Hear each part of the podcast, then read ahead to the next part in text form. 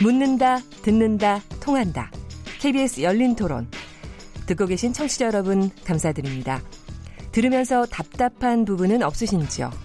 궁금한 점 있으시다면 함께 토론에 참여하시죠. 유료 문자 9730을 이용하시면 됩니다. 단문은 50원, 장문은 100원의 정보 이용료가 있습니다. 스마트폰 어플리케이션 KBS 모바일 콩을 통해서도 무료로 참여하실 수 있습니다. KBS 열린 토론은 언제나 열려 있습니다. 듣고 계신 KBS 열린 토론은 매일 밤 0시 5분에 재방송됩니다. 네, KBS 열린 토론 어, 월요일 정치 재구성 진행하고 있습니다. 앞서 김정필 전 총리에 대한 무궁화장 추서에 대해서 여러 문자들 보내주셨습니다. 일단 반대하는 의견. 어, 휴대 폰 6192번님, 김종필 전 총리는 5.16 군사 쿠데타의 주역이고 중앙정부를 창설해 야당을 탄압하고 국민을 억압했던 주역입니다. 그런 사람에게 국민훈장 무궁화장을 수용하는 것은 지극히 전, 정치적인 판단이므로 취소되어야 합니다. 휴대폰 4185 쓰신 분, 그 어떤 면을 보더라도 전 국민이 합의하지 않는 어, 제대로 한일 합의를 한 장본입니다. 강제징용당의 고통을 겪은 사람의 아픔을 생각해 봤다면 그런 합의를 할 수 있었을까요? 정말 이완용에게 훈장 주는 것과 뭐가 다릅니까? 그런가 하면 또 찬성하는 의견도 있습니다. 휴대폰 1239번님. 전후 폐허 속에서 배고파 고통받았던 역사적 배경을 생각하지 않고 친일 굴욕 쪽 대일 협상으로 매도하기는 무리가 있습니다. 그는 국가 발전 산업 기반 마련에 전력을 다했습니다. 오늘의 번영을 가져온 바탕이 되었습니다. 그를 욕할 수 있습니까? 휴대폰 뒷자리 3770 쓰시는 애청자분께서 지금까지 전 국무총리들은 무화장 훈장을 훈장이 수여된 것으로 알고 있습니다. 정권의 입장에 따라 훈장 수여가 논란이 된다니 씁쓸합니다. 라고 보내주셨습니다. 네. 이거는 좀 확인을 해야 되겠네. 모든 국무총리들이 다 무궁화 저 훈장을 받은 네. 건지는 제가 오늘 얘기를 하다 보니까 왜 어떻게 안 받으셨지? 모든 총리가 현직이든 또는 퇴직 이후든 네. 받았답니다. 네, 저도 네. 관례로 알고 있습니다. 글쎄요. 근데 왜 왜 못 받으셨어요? 돌아가시면서 받으신 분도 예, 계십니다. 예, 예. 네, 네. 그, 그래서 좀 네, 그거는 확인해 봐야 되겠습니다. 그 이제 여기서 자유한국당에 지금 얘기로 좀 넘어가야 될 텐데요. 네. 넘어가 볼 텐데 사실 자유 자유한국당에서 사실 필요한 인물이 지금 JP 같은 인물이 아닐까 하는 생각도 좀 들 정도로 지금 굉장히 저 지난주 이후에 이럴 줄은 알았지만 사실 굉장히 좀 어, 여러 가지가 좀 혼탁하게 돌아가는 게 아닌가 싶습니다. 오늘 당장 오전에 친박계 중진들이 한국당이 새 출발을 할 수 있도록 김성태 당대표 권한대행 즉각 사퇴하라. 이렇게 사퇴를 촉구하고 나섰는데 어떻게 보십니까?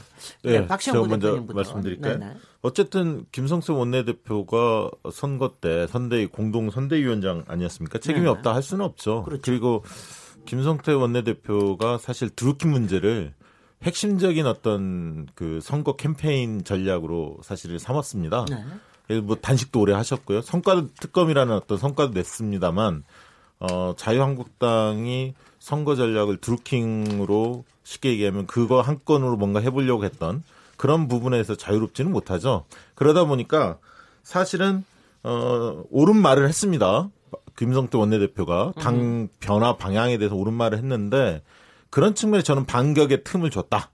이런 생각이 듭니다. 중진들하고 추재선 일부가 반격할 틈을 줬죠. 왜냐하면 본인도 책임이 있기 때문에 네. 마치 본인은 책임이 아무것도 없는 것처럼 음. 모든 게 이제 홍준표 대표 체제에서 이루어진 것처럼 이야기하는데 김성호 원내대표 원래 스타일이 전투형 스타일 아닙니까? 그렇죠. 근데 집권 여당한테는 쓴소리를 많이 했어요. 네. 그런데 홍준표 대표가 막말을 하거나 잘못된 방향을 끌고 갈 때 한마디도 안 했거든요. 사실은 어떻게 보면 그 전혀 어울리지 않은 순한 양처럼 그런 어떤 당내 문제에 대해서는 목소리를 내지 않으셨거든요.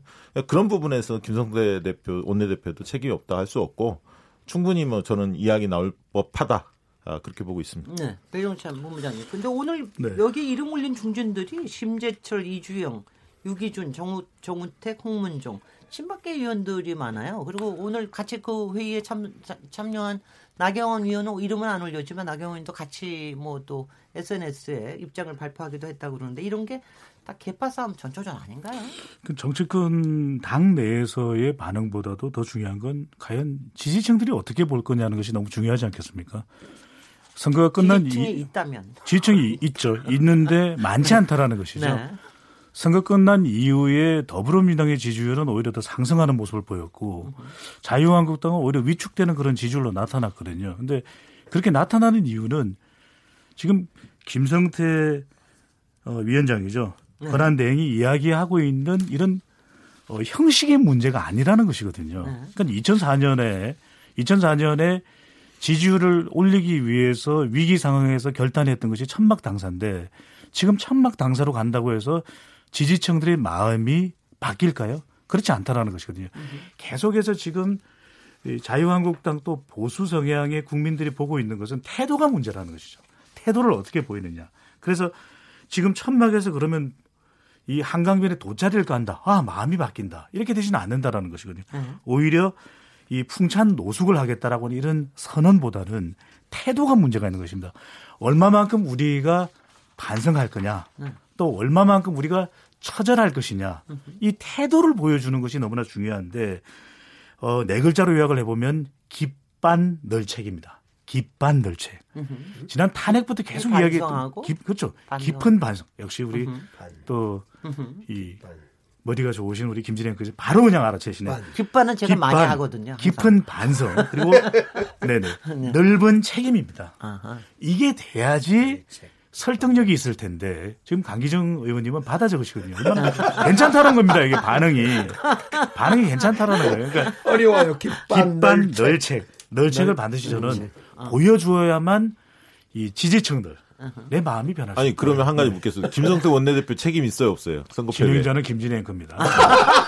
아니 질문하신 질문하신 네. 모든 패널은 질문하실 권, 권리가 있습니다. 네, 노 코멘트 하겠습니다. 답변 네. 답변하실 의무는 없습니다. 그러니까. 네, 강기정입니다. 저는 이런 생각을 해봤어요.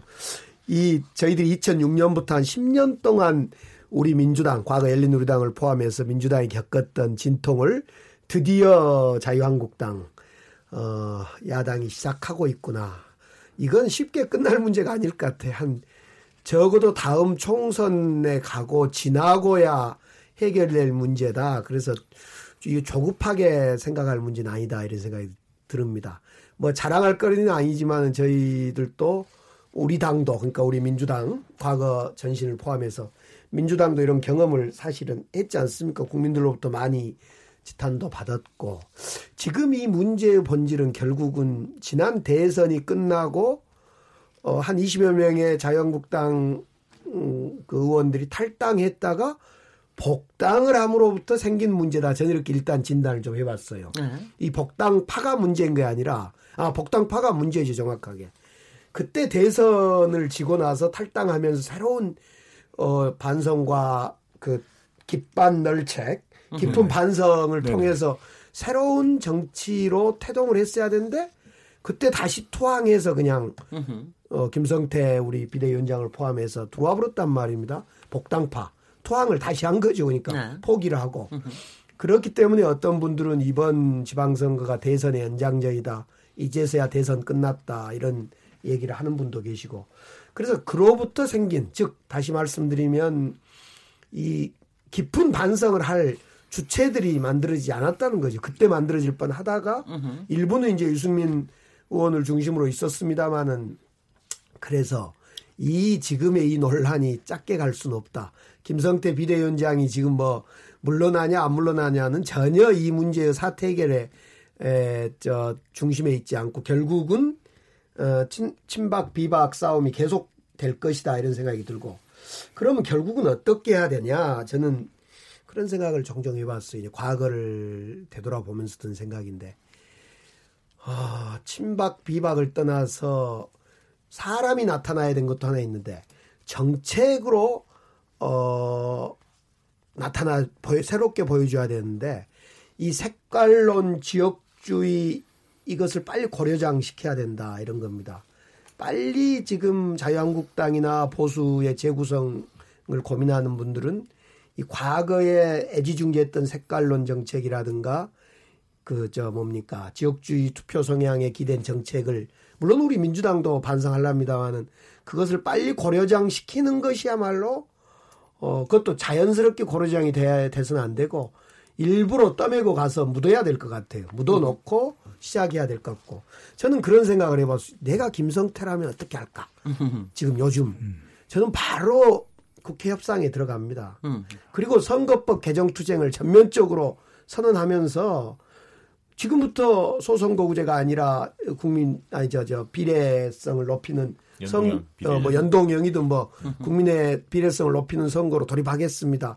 그거 협상합시다. 그리고 국회 빨리 원구성합시다 하면 지금 김성태 대표 외에는 누구든지 그 말할 그 권한이 있는 사람이 없으니까 그렇게 하면 이 논란으로부터 김성태 어, 뭐 개인 의원 비대위원장 개인이 살고 죽는 문제가 아니라 그렇게 해서 국회를 돌리고 선거법이라는 고려장시키는 지역주의를 고려장시키고 또 평화협정 만들고 그래서 이 국면으로 끌고 가면 김성태 비대위원장도 살고 국민들도 이제 박수를 보내기 시작하지 않을까 이런 생각이 아니 해봤습니다. 혹시 강기정 네. 의원님 우리 저 정태곤 의원님이 등장하시는 열린 토론 계속 들으셨어요 혹시?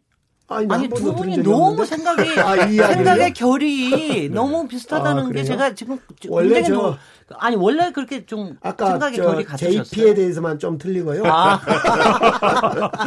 그러신가 아니 아니 아니 저기 하는 게 80년 왜냐하면, 대학을 아 맞아요. 나서요. 두 분이 다 삼민투 출신. 파리 학번들 중심으로 해서 네. 망통회라는 걸 만듭니다. 네네. 이제 망통이란 것이 8 더하기 2가 망통이다 이런 것도 있는데 아. 발할 망 통일 통째에서 망통 어. 바라 음. 통일을 바란다 망통인데 망통회 때 우리 저 멤버들이었어요. 아, 그래서 아. 그때 사전에 그 소통이 있어서 그런지 뭐 아니 지난번 쭉 얘기해 오신 게 네. 깃반의 주체는 절대적으로 폭당파가 돼야 된다. 네. 굉장히 지난번에 저 얘기를 음. 충분히 못 하셨지만 그때 얘기를 하셨고 그다음에 이게 시간이 짧게 걸리지는 않는다. 뭐 2년 이상이다. 뭐 얘기하셨고 네. 그다음에 정책으로부터 출발을 해야 된다 얘기하셨고 네. 지금 당장 자유한국당은 국회부터 일부터 해라. 빨리 원내 구성하고 음.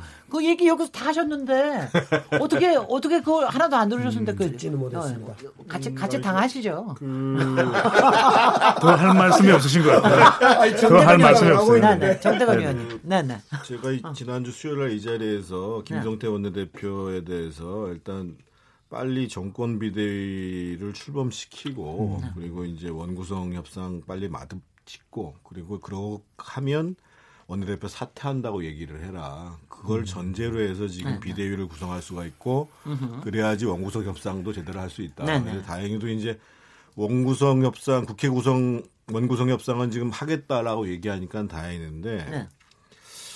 오늘 사실은 그 중진 분이라는 분들이 그 뭐 심재철 의원을 제외하고는 사실은 이주영 의원도 뭐 친박이라고 볼 수는 없는데 어떻게 친박이 됐죠. 근데 네. 이분들이 얘기하시는 게 제가 그 성명서 원문을 읽어보니까 좀 이해가 안 돼. 다섯 줄로 딱 요약이 되는데 어떻게 되냐면요. 선거에서 패하면 책임을 지는 것은 정당 정치의 당연한 일이다. 그런데도 공동선대위원장이었던 김 원내대표는 자신에게 책임이 없다는 듯 행동하고 있어 또다시 민심을 배반하고 있다. 김 원내대표가 대책이랍시고 제시한 중앙당 해체 등은 문제의 본질과 동떨어진 것이다. 김 원내대표는 지금이라도 원내대표직을 사퇴해야 된다. 그것은 공동선대위원장이 국민에 대해 느껴야 할 최소한 염치다. 이 얘기는 음. 다 본인들한테 해당하는 얘기예요. 그렇죠. 음. 선거에서 패하면이 아니라 탄핵에 됐으면 책임을 져야죠. 그리고 그것이 가져야 될 최소한의 염치예요. 더더군다나 대책이랍시고 제시한 중앙당 해체 등의 문제점 문제 등은 문제의 본질과 동떨. 그럼 어떻게 해결하자고 왜 얘기를 안 하냐 말이에요. 근데 이제 그 지점에서 아, 제가 요 마지막 예. 말씀을 드릴게요. 그래서 나경원 의원은 더 웃겨요. 솔직히 얘기하면 뭐라고 얘기하냐면 당내 민주주의의 실종으로 당이 나락으로 떨어졌다는 것을 망각한 채 또다시 그 길을 가겠다는 것에 불과하다. 새누리당의 당내 민주, 민주주의가 사라진 게요. 한나라당에서 새누리당 넘어간 순간부터 계속 당내 민주주의는 없었습니다. 갑자기 뜬금없는 무슨 소리를 하는 거예요, 이게. 그러니까 당내 민주주의가 실종했는데 아무 역할을 안 한 본인이 어떻게 반성할 것인가 해서 제가 일관되게 말씀을 드리는 건 뭐냐면 이 문제가 지금 쉽게 풀리기가 어렵죠. 지금 머릿속에는 뭐 나라나 국민은 안중에도 사실은 없고요. 당도 생각이 없고 다음에 자기가 정치에서 어떻게 살아남을 것인가를 지금 머릿속에 두면서 당권의 향배가 어디로 갈 것인가를 고민하는 과정 속에서 너는 안 되고 그래도 우리랑 가까운 사람이 해야 된다라는 것을 머릿속에 깔고 있는 거거든요. 네. 그래서 저는 이 상황이 상당히 갈 거라고 봐요. 네. 갈 거라고 보고 여기서 이 자유한국당 내에서 도저히 이번에 보수 유권자가 잘못된 보수 정당을 심판해 줬는데 제대로 된 보수 정당을 만들어야 되겠다고 생각하면 여기서 나오는 게 현실적인 방법이 아닌가 싶어요. 네, 한마디 보태면요. 네, 박시영 부대표님. 네. 근데 저는 그렇게 생각합니다. 아까 중진들은 사실 할 말 없죠. 그동안 책임이 큰 세력들입니다. 그러나 김성태 원내대표의 이 문제를 잘 풀려고 했으면 비대위 카드를 꺼내면서 본인의 거치 문제도 연계를 했어야 돼요. 음. 그래서 틈을 주지 않았어야 하는데 음. 제가 그래서 아까 반격의 틈을 줬다라는 측면을 이야기한 거고요. 실제로 국민들은 어떻게 생각하냐? 음. 국민들은 사실 관심이 없습니다. 변화하려고 노력은 하겠지만 저는 뭐 시간이 상당히 걸릴 거라고 생각하고 그 시간을 두려워해서는 안 됩니다. 치열하게 오히려 논쟁하는 게 좋습니다. 시간이 네. 걸리더라도. 네. 그런데 어, 제가 볼 때는 이 힘은 오히려 어, 자유한국당 내부보다는 외부에 있다. 네. 그래서 외부에서 뭔가 새로운 보수를 만들겠다는 어떤 세력들이 결성이 되고 그 원심력이 커졌을 때이 네. 문제가 풀리지 네.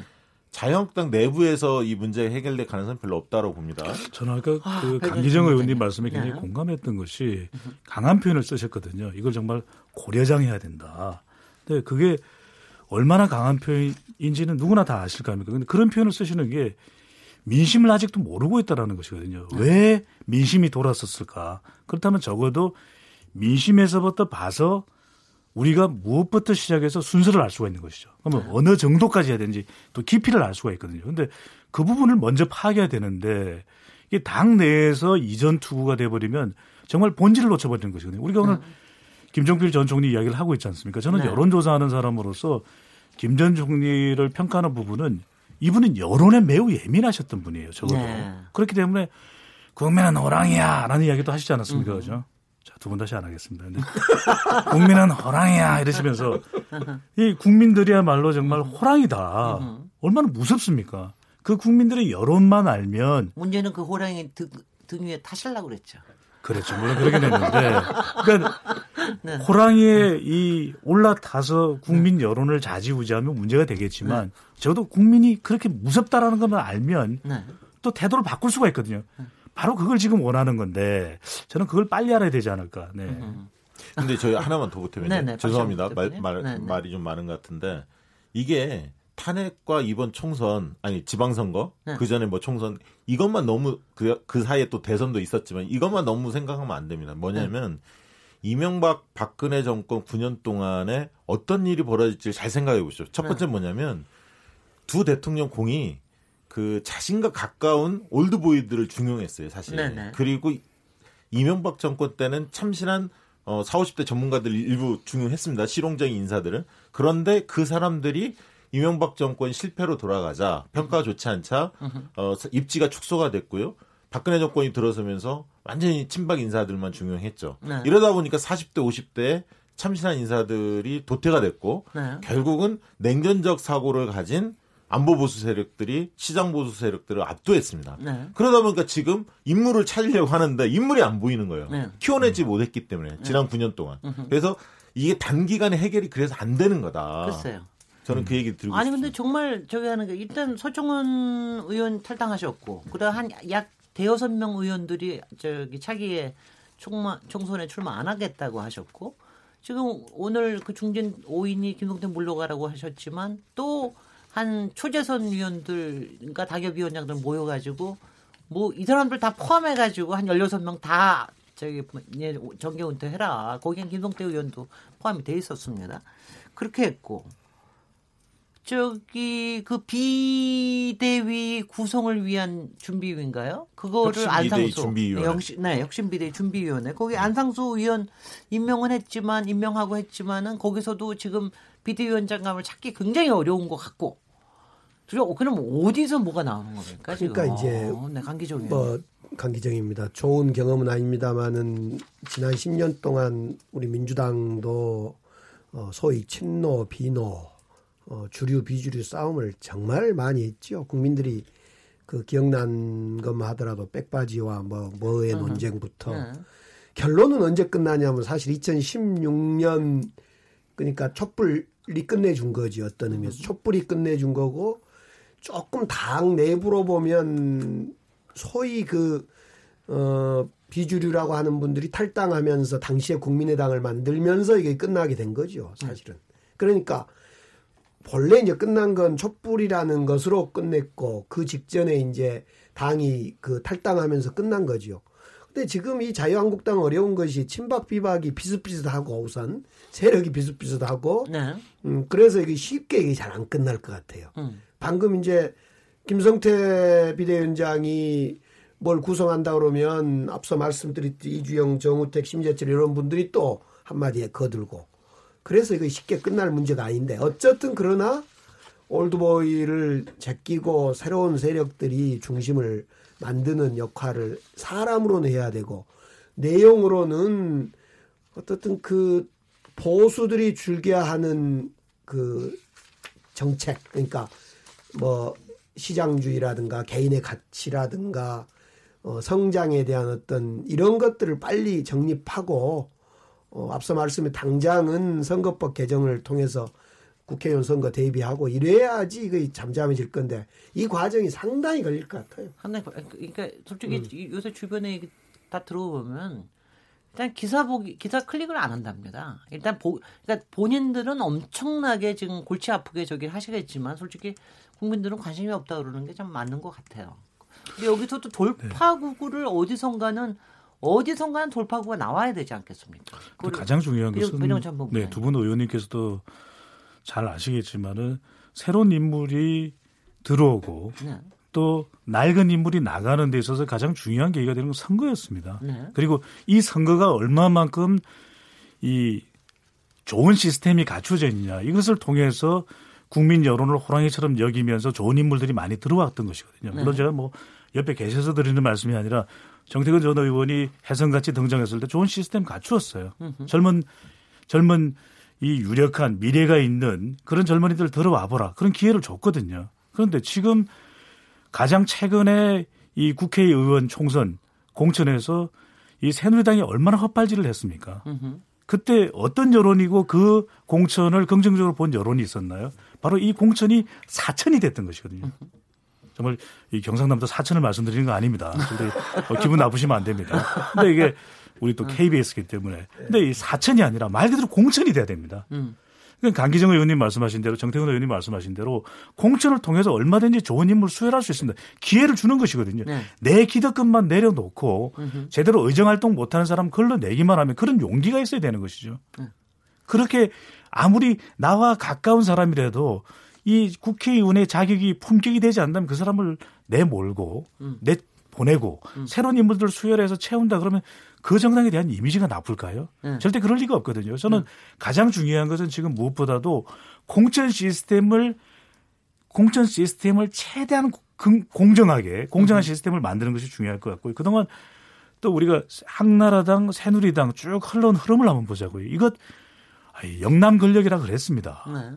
이 대구 경북에서 두 명의 대통령을 배출하지 않았습니까? 어떤 지역주의에 대한 비판이 아니고요.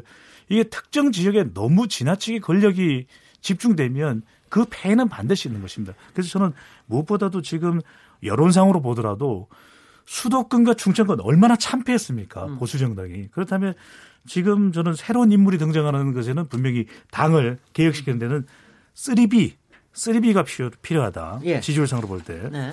자, 이렇게 항상 말씀드려요. 또 적으, 적으시, 제가 귀를 적으시더라고요. 네. 하나는 비영남권. 어, 너무 많이 했다는 네. 거죠. 이제 적어도 수도권 충청권의 유력 주자가 왜 나올 이유가 없습니까? 네. 두 번째는 비개파. 왜 이렇게 따지죠? 음. 따지면 되겠습니까? 이거 이것으로부터 민심 위반으로 나온 것이거든요. 마지막 비호감 제로. 비호감 제로. 제로. 예. 쓰리비. 호감, 그러니까 호감형으로 비호감 제로. 그다음에 비개파, 비영남권. 좀 훌륭하지 않습니까? 얘기, 이상적인 얘기 너무나 이상적인 얘기를 하셔서 아니 네, 왜냐하면 제가 네. 당을 하나 따로 만드시는 게 제가 이상을 좋아했습니다. 아니 근데 지금 네. 오늘 아침에 정관용 저기 박관영 전 회장님 인터뷰하는 거 죄송합니다. 아니, 두 분은 전혀 다른 분입니다. 아, 전혀 다른 분입니다. 정관영 정관영은 여기 열린 토론 저기 네. 앵커셨었고요. 나오셔서 얘기하신 게 뭐냐 자기네들끼리 괴멸 상태에서 욕하고 치받고 있는데 외부 사람이 간다고 해서 뭐가 달라지겠냐. 외부 음. 인사 영입 도저히 가능성 없다. 그리고 지금 거론되는 사람들이 대개 뭐 6, 70대 저기들이고 그래서 잘 몰라서 그죠? 안 된다. 지금 거론되는 인물이 김명준 전 국민대 교수, 김종인 전 더불어, 더불어민주당 대표, 김황식, 황교안 음. 전 국무총리, 임명윤 목사, 김영업, 박관영 전 국회의장 이런 적인데요. 지금 뭐 이렇게 그러니까 여기서 지금 산비 아무리 따져봐도 잘 없는데요. 멀리서 찾으실 필요 있나요? 네. 멀리서 찾을 필요 없습니다. 네. 멀리가 이 어디서? 스튜디오에 계십니다. 아. 네, 제가 좀 말씀을 드리면은요. 네, 네, 지금 뭐 여러 언론에서 네. 자유한국당 문제를 다루고 있는데 어. 국민을 걱정하는 정치인의 문제를 국민이 걱정해 줄 수는 있어도 국민을 걱정하지 않는 정치인을 국민들이 굳이 걱정할 이유가 없어요. 그렇긴 해요. 네, 네 그러니까 그렇긴 해요. 어. 아니, 정치인들이 국민들의 삶과 이 뭐 나라의 문제를 걱정해야 되는 건데 그걸 못 하고 있는데 굳이 네. 국민들이 그걸 너무 걱정하실 이유가 없어요.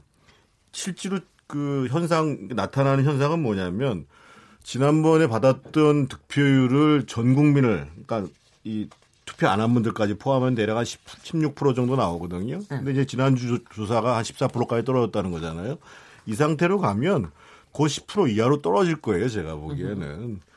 그래도 정신 차리뚱 말뚱 할 겁니다. 음. 왜냐하면 여전히 지금 이제 113석이라는 의석을 갖고 있기 때문에 그래서 이 과정들은 결국은 아 실제로 국민의 지지가 바닥으로 떨어지고 이 상태로는 우리가 다음 총선에도 도저히 희망이 안 보인다라는 것들을 완전히 자각할 때 지금 내탓 남, 남탓하고 있는 이유가 아직까지도 기회가 있다고 생각하니까 음. 이런 일이 벌어지잖아요. 네, 네. 이번에 얻었, 얻었던 실제로 전국적으로 국회의원 선거구 단위로 전체적으로 대비해 보면 지금 한 250대 50 나온다는 거 아닙니까? 음. 다음 의석수가.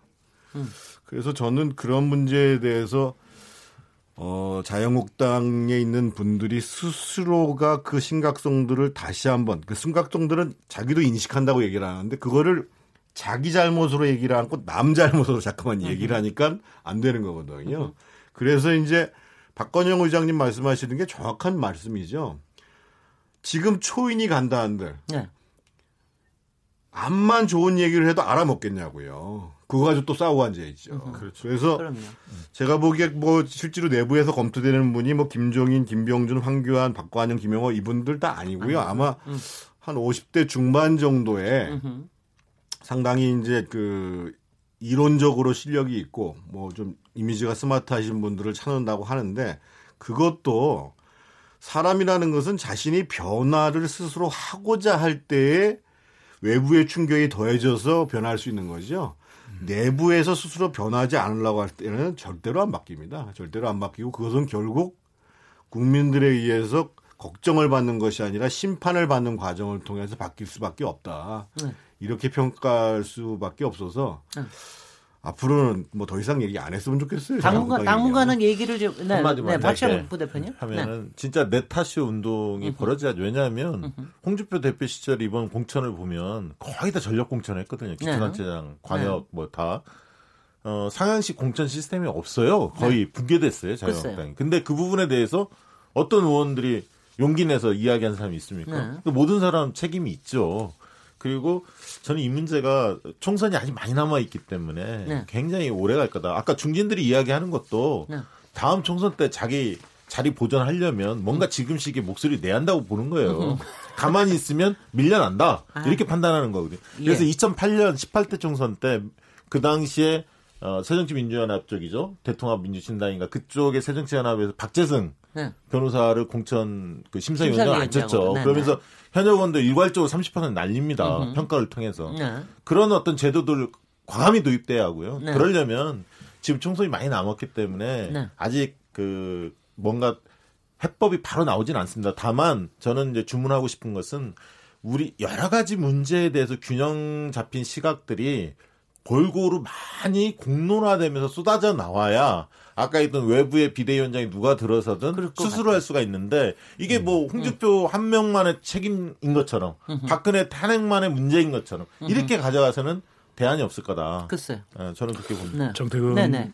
정태근 선배님이 말씀하시면서 50대여야 되고 이론과 실제에 밝아야 된다. 네. 아니, 그런 사람을 검토하고 있다고요. 어. 제가 얘기하는 게 아니고. 네, 정태근 선배님이 생각났습니다. 네, 아, 너무 강력하게 미신데. 아, 제가 인터넷 네. 댓글을 소개를 해드리면 네. 자유한국당의 이런 내후 외환에 대해서 이런 이야기가 나오거든요. 차세대 이 당권을 잡아야 될 사람들은 히딩크다. 히딩크다. 근데 히딩크를 모셔올 수는 없는데 어떤 이야기냐면 추가적인 댓글을 읽어봤더니 지금 자유한국당의 문제는 어떤 누가 와도 아무도 그 사람을 따르지 않는다. 그렇죠. 다 이합 집산이다. 네. 근데 히딩크가 왜 성공을 했냐면 누구나 히딩크를 믿었던 겁니다. 축구협회가 됐든 선수들이 됐든 우리 사회가 됐든 그 사람에게 위임을 해줘야 되거든요. 그렇다면 지금 중요한 것은 적어도 당을 변화시키겠다고 온 사람에게 당 내의 모든 의원분들이 각서를 써든 우리는 일체 당신이 결정하는 거에 무조건 따르겠다. 안 따르면 우리 그냥 나가. 어, 우리 저 어떤 결정 처분이든 우리 감수해. 지금 저는 이런 정도의 각오가 과연 있을지. 아, 그러니까 할 리가 있어요. 없죠. 뭐 어디서도 안 되죠. 네, 괜히 얘기. 네.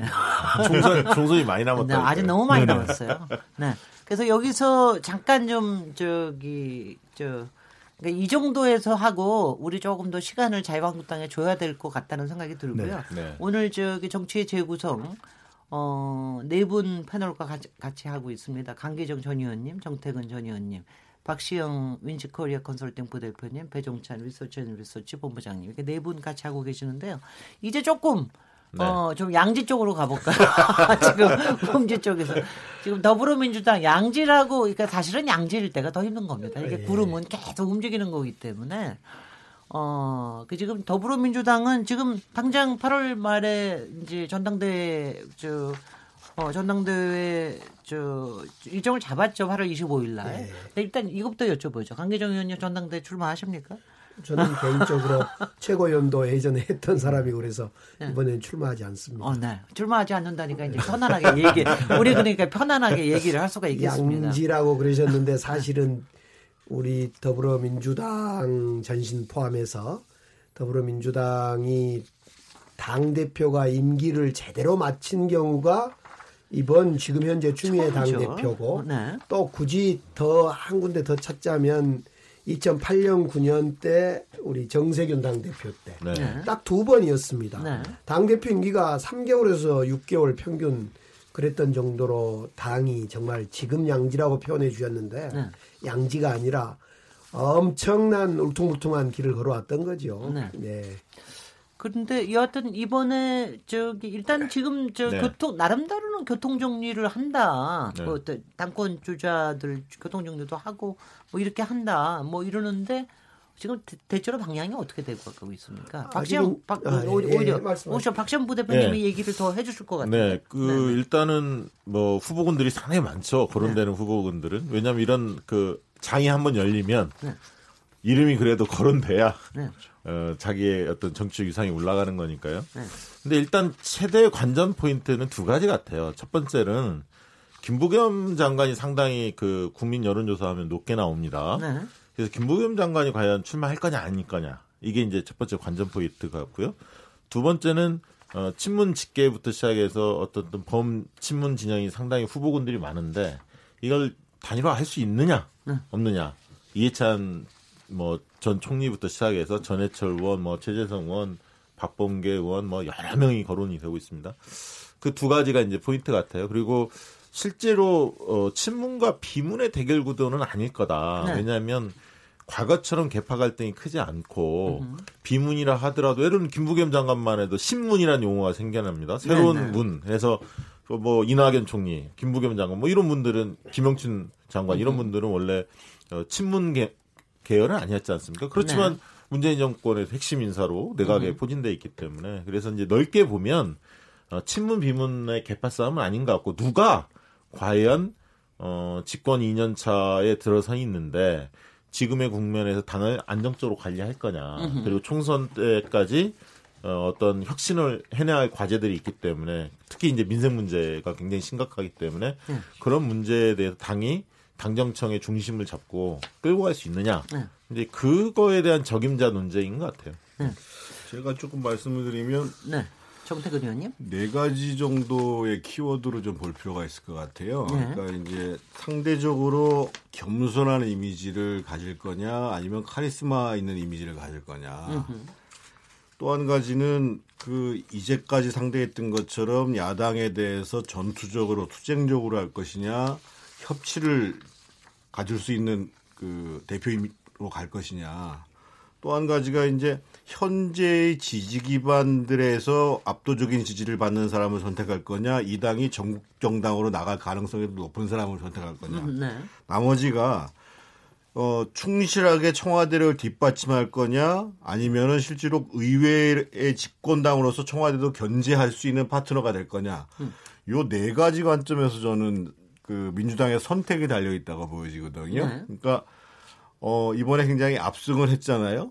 그리고 이제 청와대가 중심이 돼서 국정에 끌고 가는 것도 사실이고 그래서 이제 내각도 잘 안 보이고 장관의 존재 의의는 떨어지고 어 심지어는 청와대에서 이번 선거의 승리라는 거에 대해서 별로 민주당에 대해서 언급도 안 하고 이런 상황 속에서 앞으로 향후 인연은 달라질 거라는 거죠. 음. 당장 나타나는 문제가 음.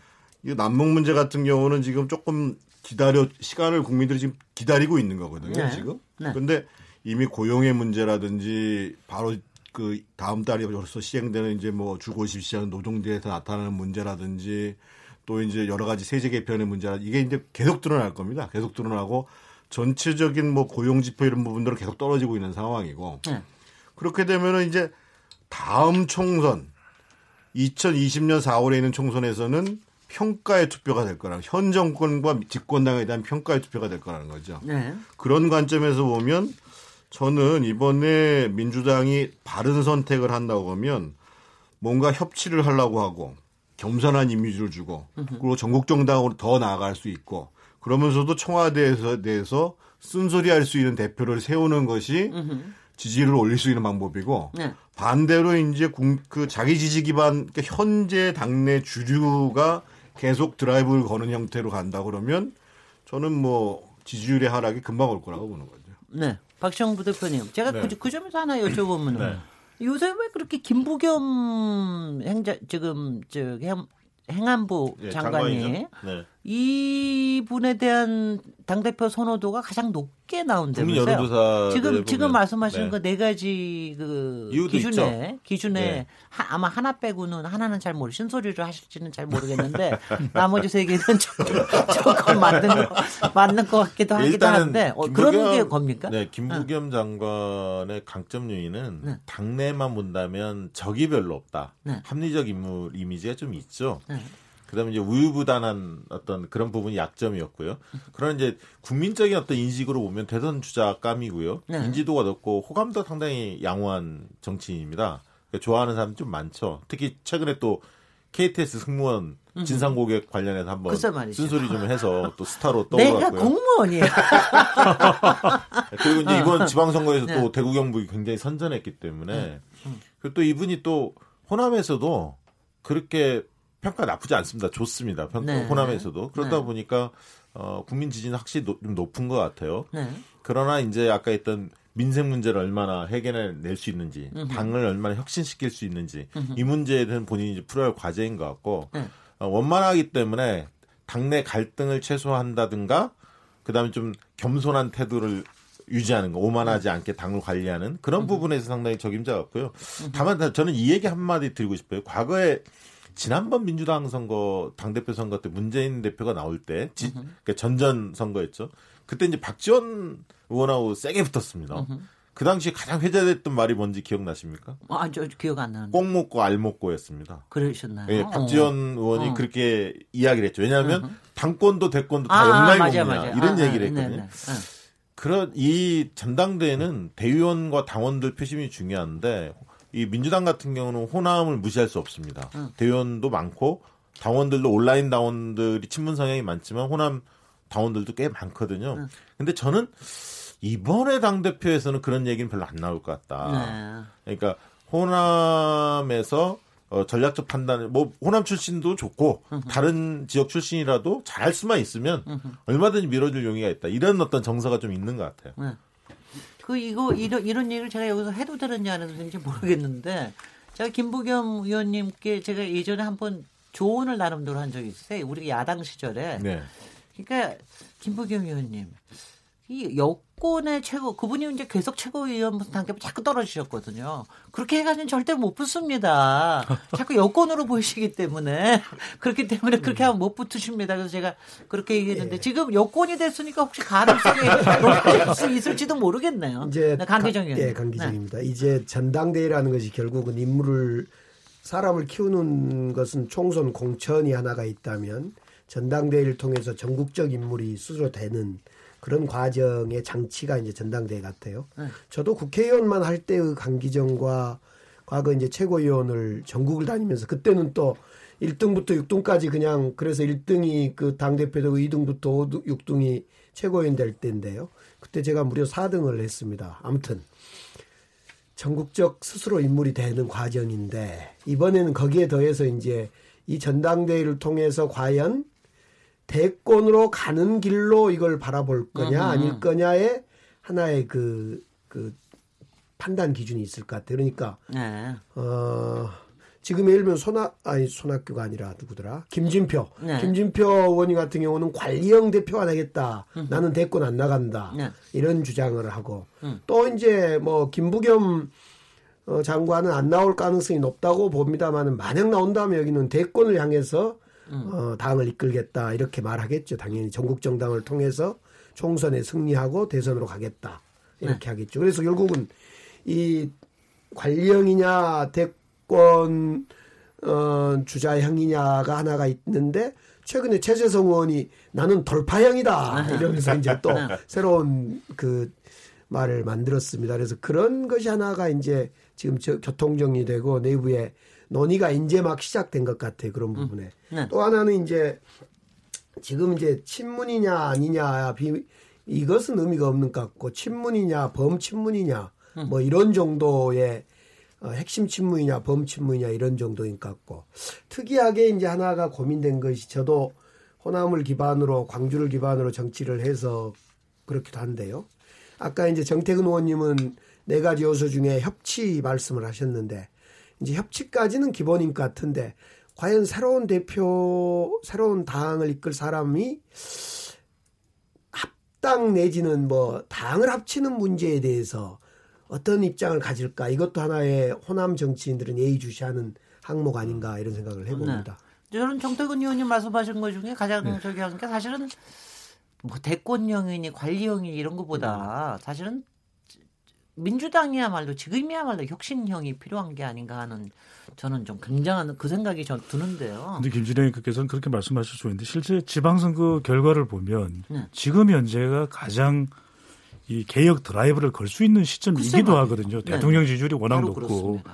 또 이번에 이 당 대표 관련해서 여론조사를 보더라도 호남의 대표 주자가 있느냐. 네. 사실상 지금 호남이라는 지역을 대표할 수 있는 당권 주자가 사실상 없는 상황이거든요. 네. 친문이냐 또는 비문이냐 정도를 따지고 묻고 있는 정도고 네. 그리고 여론의 분포라는 것도 보면 딱히 사람이 없으면 호남 쪽에서도 지금 김부겸 장관에 대한 이 호감도도 상당히 높은 편이고 PK, TK 지역도 호감도가 상당히 높은 편이거든요. 근데 자기 대선 후보 선호도냐 그건 또 아니거든요. 그건 아니죠. 그러니까 네. 좀더 이상적으로 음. 좀더 바람직한 방향으로 생각할 수 있는 연장선상에서 김부겸 장 김부겸 장관에 대해서 이런 지지율이 나왔지만 당 대표 관련해서 과연 이것이 대선 주자가 아니라면 이 당권을 쉽게 안을 수 있느냐는 또 다른 문제거든요. 네. 그리고 이 2020년 총선까지 당 운영과 관련된 여러 가지 책임을 진다고 할 경우에 상당히 부담스러워지게 되면은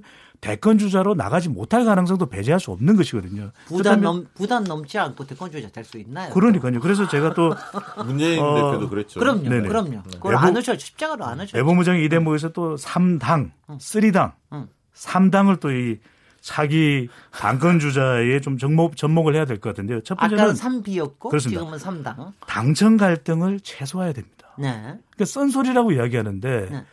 지금 사실 지지율 80%에 육박하는 대통령에게 썬소리 쉽지 않거든요. 맞아요. 그렇긴 말은 말은 쉽다고 하지만 그러면 이건 그래도 대통령의 뜻을 그스르지 않는 지금 시점은 적어도 네. 그런 인물이 될 가능성이 높다. 그래서 저는 당권 갈등 최소화. 두 번째 당 당내 라인이 없어야 됩니다. 당내의 라인이 있으면 자기 세력을 또 공천한다 어쩐다 저쩐다 하면서 또 불협화음이 나오거든요. 강기정 의원님 잘 아실 겁니다. 그래서 당. 세 번째, 네. 세 번째는 당 경쟁력이 강화돼야 된다. 네. 강화시킬 수 있는 인물이니까 좀 더 구시대 인물보다는 뭔가 이 사람은 좀 미래지향적이다. 이런 인물에서 당당당. 네. 어, 근데 조금 이 말씀 비비보다는 당당당이 좀 듣기 좋게 들리네. 아까 네. 왜 제가 집권당의 역할을 해야 된다고 네. 말씀을 드렸냐면요. 앞으로 이제 그 2000, 그 20년에는 총선이 있을 거고 그 다음 2022년에 지방선거 대선을 거의 같이 치르게 될 텐데 실제로 지금 유권자들의 생각은 빠르게 변화하고 있다고 봐야 되거든요. 예를 들면 청와대가 지금 어차피 지금 내가 개편해야 되잖아요. 네. 근데 사람들이 봤을 때 가장 그동안 잘못했던 점이 뭐냐 그러면 아마 첫 번째로 떠오르는 게 인사를 왜 저렇게 했지? 이런 음. 거거든요. 예를 들면 그렇죠. 가장 예민하게 느끼고 있는 우리 학부모들 같은 경우가 도대체 교육부총리는 왜 이래? 음. 예를 들면 대지 문제가 터지면 제가 그날 여기 토론을 한날 처음으로 정부에서 다 수고가 간다고 발표했습니다. 네, 네. 그럼 도대체 보건복지부 장관은 뭐 하는 거지? 음. 지금 그러고 계속 미제먼지 나오는데 환경부 장관은 뭐 하는 거지? 음. 그래서 사실은 가장 좋기로는 인사를 하기 전에 당하고 협의를 할 수 있으면 더 좋습니다. 근데 네. 우리는 인사 문제가 나오면 막 흩어져 나가니까 그런데 적어도 인사 문제로부터 시작해서 당에서 동의하기 어려운 사람들을 청와대에서 쓰면 그 문제를 바로잡으려고 당이 노력해 주지 않은 이상 당청이 다 지지율이 떨어지게 돼 있습니다. 네. 그 심지어 MB 정부조차도 으흠. 그래서 집권 중반에는 소장파들이 들고 일어나서 심지어는 감사원장도 마음대로 못, 못하게 만들었거든요. 음, 그래서 음, 제가 보기에는 그것을 불협화음으로 보이면 안 되지만 당이 실제로 청와대를 견제할 수 있는 기능을 어떤 방식으로든지 그러니까 소리가 안 나게 하는 게 제일 좋고 네. MB 때도 마찬가지입니다. 이렇게 뒤로 계속 얘기하고 뭐 보고서 써서 올렸는데도 안 들어먹으니까 떠드는 거죠. 으흠. 처음부터 누가 나가가지고 언론 가서 떠들어요. 그렇지 않습니다. 그래서 어떻든 당이 특히 집권당으로서 국회에서 제대로 역할을 해주고 또 한편 쓴소리도 하고 균형을 잡아주는 역할을 하는 것이 으흠. 당에 있는 사람만큼 국민을 바로 접하는 사람이 그럼요. 없거든요. 굉장히 중요합니다. 저 네, 네. 고민이 강기정입니다. 네, 고민이 이제 개혁의 적기다 이렇게 할때 음. 그 개혁은 당의 개혁일 수도 있고 우리나라의 이제 추가적인 개혁일 수 있는데 지금 사실은 경제와 민생에 대해 어떤 더 체질 개선을 넘어서서 이제 점수를 따는 어떤 행위를 해야 되고 근데 이제 그쪽에서 자꾸 불안한 소리들이 많이 들리기 때문에 새로 되려고 하는 당 대표는 그 개혁이란 거 지금 시기의 개혁이란 게 뭘까?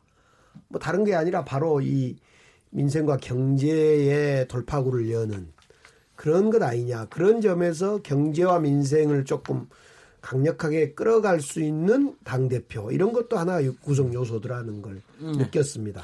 네, 네 사실 네, 지금 강기정 의원님 말씀하신 내용에 전폭적으로 어, 공감하고요. 그 저는 실세형이 됐으면 좋겠다. 실세형. 그 실세형이란 표현은 어, 힘이 있어야죠. 힘이 있어야 하고 관찰할 힘이 있어야 합니다. 그래서 그게 대선 주자든 아니면 다선 의원이든 아니면 기획력에 있어서 돌파력을 갖든 그러니까 어설픈 관령은 지금 의미가 없다. 아, 네. 지금은 무슨 어, 뜻인지 알겠습니다. 네, 현실적으로 그리고 사실 이낙연 총리가 만만한 분이 아니시잖아요. 예를 네, 들면 또 임종석 그 비서실장도 있고 대통령이 있습니다. 상대로 당이 아까 음. 정태근 의원님 얘기 공감하는 편인데 당이 중심을 잡아야 돼요. 네. 그 동안에는 대통령의 거의 개인기에 의해서 높은 국정 지지도를 가지고 끌고 갔거든요. 당이 잘 안 보였거든요. 네. 이제는 이제 당이 전면에 나서서 조율도 하고 막 이래야 합니다. 그래서 네. 저는 실세형 정치인이 좀 나섰으면 좋겠다. 네. 아, 여기서 아, 잠깐만 쉬겠습니다. 우리 다음 저기로 해서요.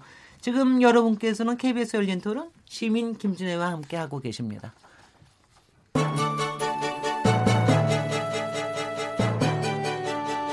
라디오 토론이 진짜입니다. 묻는다, 듣는다, 통한다. KBS 열린 토론. 시민 김진애의 진행으로 듣고 계십니다. 네.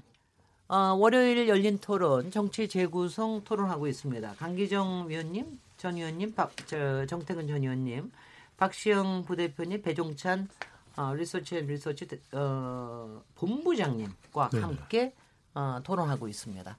아, 계속 이어가겠습니다. 앞에 민주당 얘기를 했는데요. 특히 여당의 저기 어떠냐 하는데 지금 어 실, 실제로 선거 지방선거 완승 이후에 지금 요새 요새 여론조사의 추이를 보면 정부 여당에 대한 이 여론 지지도가 어떤 흐름으로 가고 있으며 어떤 위험 요소가 있습니까? 이거 박시영 이제 배정전 본부장님 아까 얘기 못 하시다 했으니까 하시, 먼저 시작하시겠습니다. 네, 그 전에 네. 한 말씀 드리고 싶은데 네, 네.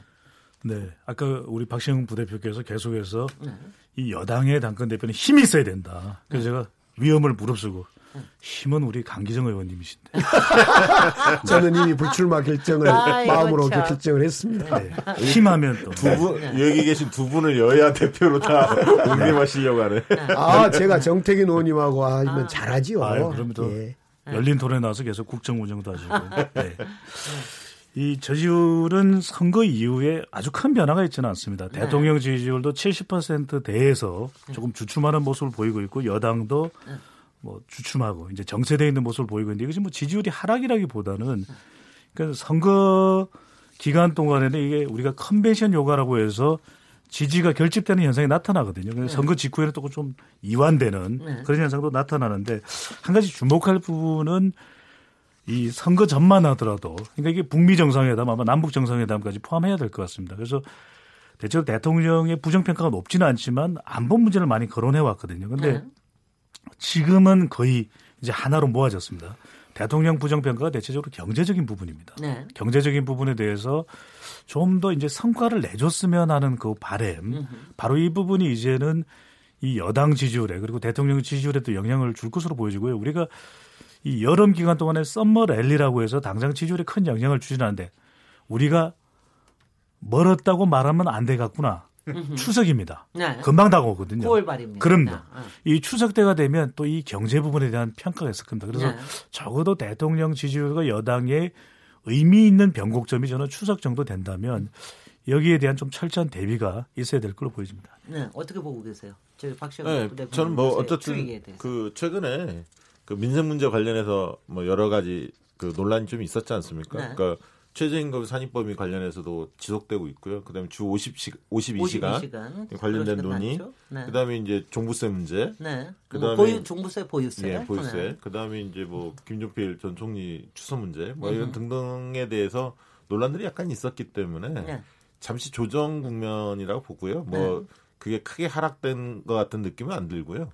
네. 어, 여, 전히 어, 대통령 지지는 상당히 높고 정당 지지도 보니까 민주당 지지가 뭐 조금 소폭 하락했는데 뭐 자유한국당 지지도도 또 빠졌고 그래서 대부분 무당파가 조금 늘어났습니다. 원래 선거 시기에는 어, 무당파가 굉장히 줄어듭니다. 네. 왜냐하면 차선책이라도 선택을 하게 돼 있거든요. 네. 선거 끝나면 대개 이제 무당파들이 좀 높아집니다. 원래 네. 자리로 돌아가는데 네.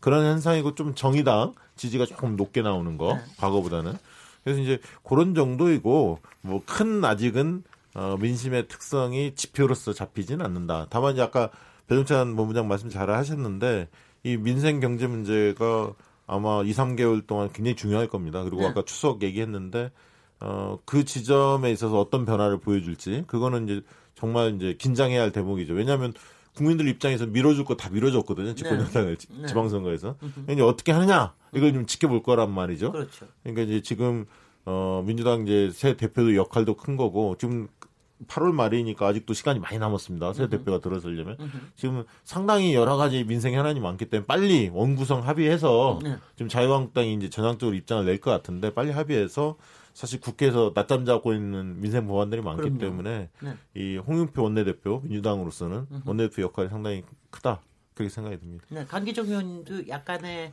약간의 위험 요소 같은 걸 좀 느끼세요? 이번에 네. 그렇, 죠 일단 세계 경제가 상당히 호황인데 지금 음.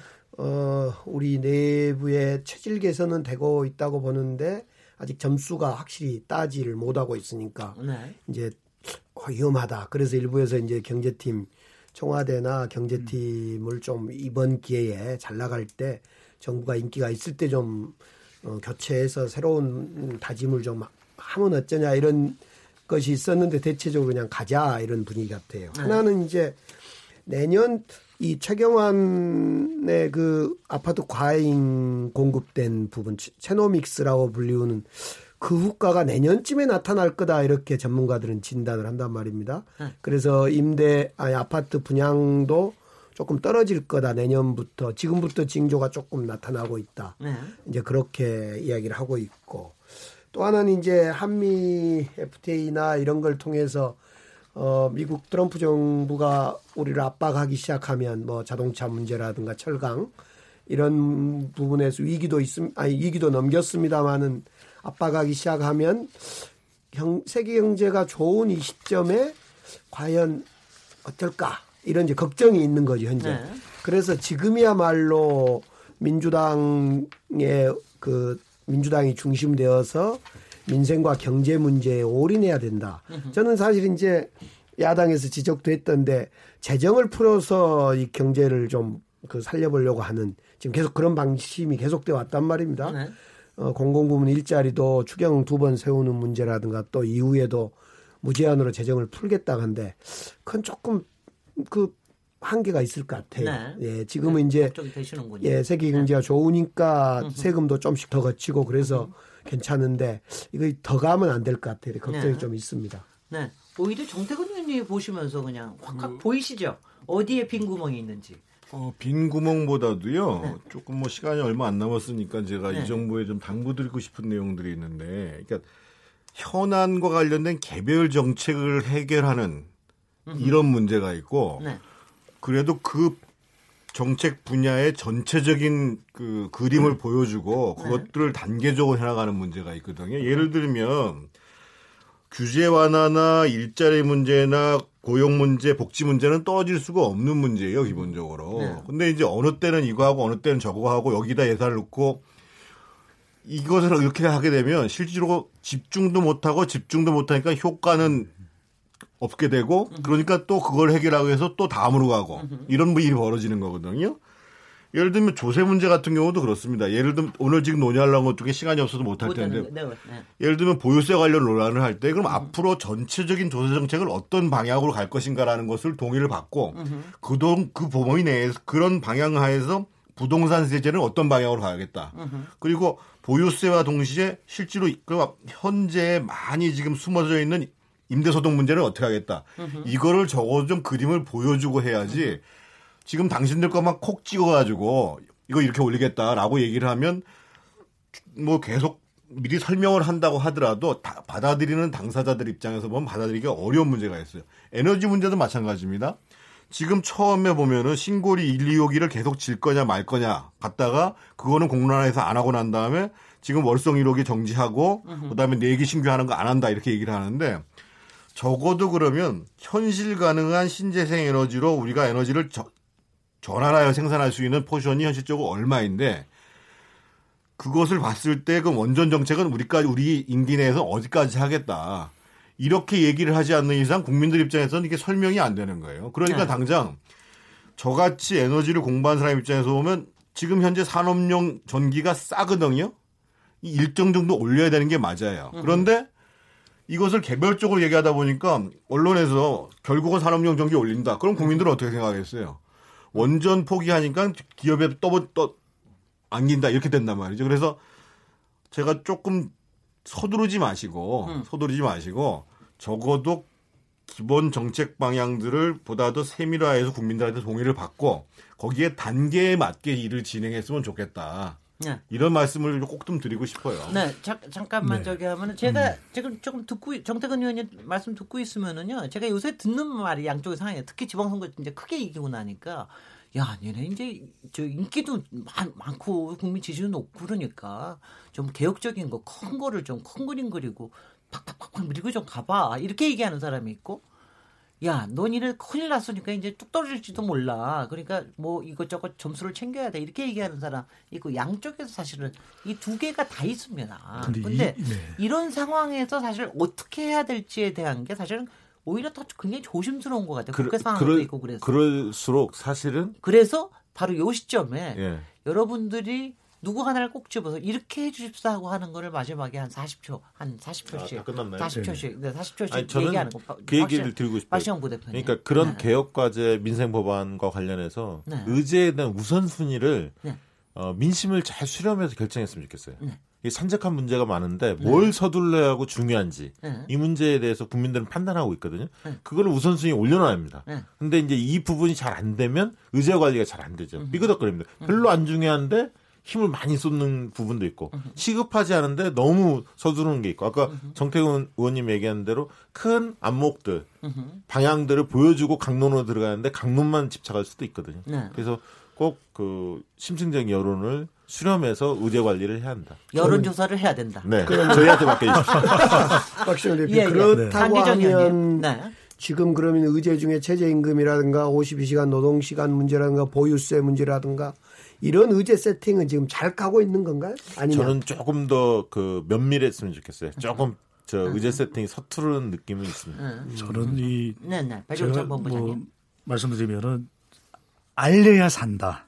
알려야 산다. 잘 알리는 게 너무 중요하거든요. 강기정 네. 의원님 말씀대로 의제 설정도 중요한데 공론화가 또 만능이 될 수는 없습니다. 네. 자칫 잘못하면 이게 이 동맥경화 또 부정맥 현상으로 나타날 수가 있는 거고 지금 우리 국민 청원 쫓아가고 있는데 네. 일일이 다 대답해 줄 수도 없는 것이거든요. 네, 네. 정말 중요한 건 음. 남북 관계는 이벤트 효과도 있었습니다. 음. 소통은 파격적으로 잘했죠. 음. 근데 이제 중요한 것은 경제 정책 들어가면 너무 복잡해지거든요. 이걸 얼마나 잘 알리느냐. 노무현 전 대통령 때 한미 FTA 찬성 45% 반대 38%.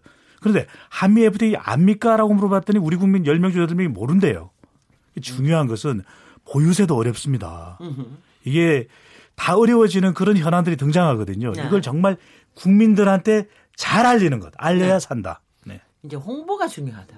홍보가 홍보만은 아니죠. 같이 그럼요. 홍보하고 네. 같이 공감을 그러니까 의제를. 잡을 때 네. 국민 공감대가 높은 의제들이 있어요. 네, 네. 손쉽게 손볼 수 있는 게 있고 음흠.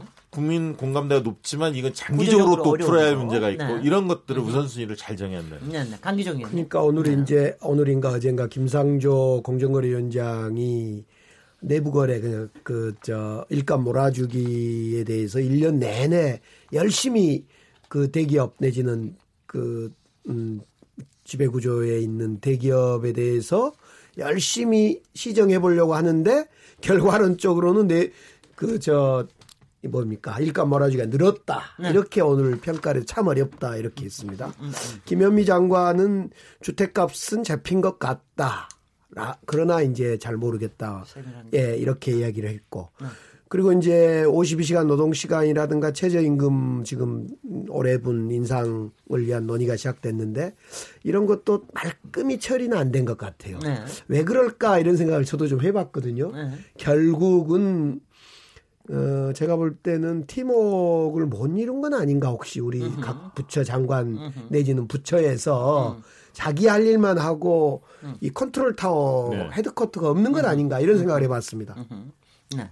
네, 정태근 의원님. 세 가지만 말씀드리겠습니다. 네. 하나는 너무 많은 일을 하려고 욕심내지 마시고요. 오케이. 우선순위를 정해서 선택과 집중을 할 필요가 있고 음흠. 두 번째로는 지금 조금 전에 말씀하신 대로 너무 청와대가 중심이 되려고 그러면 이 관료들이 안 움직입니다. 그렇습니다. 그래서 내각 장관 관료들이 일할 수 있도록 만드는 것이 정책의 안정적 집행과 실제로 개혁을 성과를 내는 방법이다. 네. 세 번째로 말씀드리는 것은 여전히 중요한 문제는 정치 개혁인데 민주당이 좀 손해 보는 방향으로 정치 개혁을 해야 된다는 겁니다. 대표적인 게 아까 강기정 의원이 얘기했던 것처럼 선거구제를 개편하는 것을 특히 지금 민주당이 집주, 주도적으로 네. 끌고 나갈 필요가 있습니다. 예, 저도 찬성합니다. 네, 저 오늘 월요일 정치의 재구성 어, 네분 패널과 같이 의미 있는 얘기했습니다. 어, 정태근 전 의원님, 강기정 전 의원님, 박시영 부대표님, 배종찬 본부장님 이렇게 얘기를 했는데요. 어, 사실은 이제 아주 정말 기, 기, 저, 짧고도 긴 1년이 지나고, 그리고 슈퍼 위크도 지나고, 이러고 나니까 오히려 정치의 재구성을 하기가 오히려 굉장히 어려워져서, 오히려 더 미묘하고 섬세하고, 그렇지만 대범하게 짚어나가야 되는 그런 때가 아닐까 싶습니다. 저는 내일 7시 20분에 다시 돌아오겠습니다. 감사합니다. 감사합니다. 감사합니다. 감사합니다.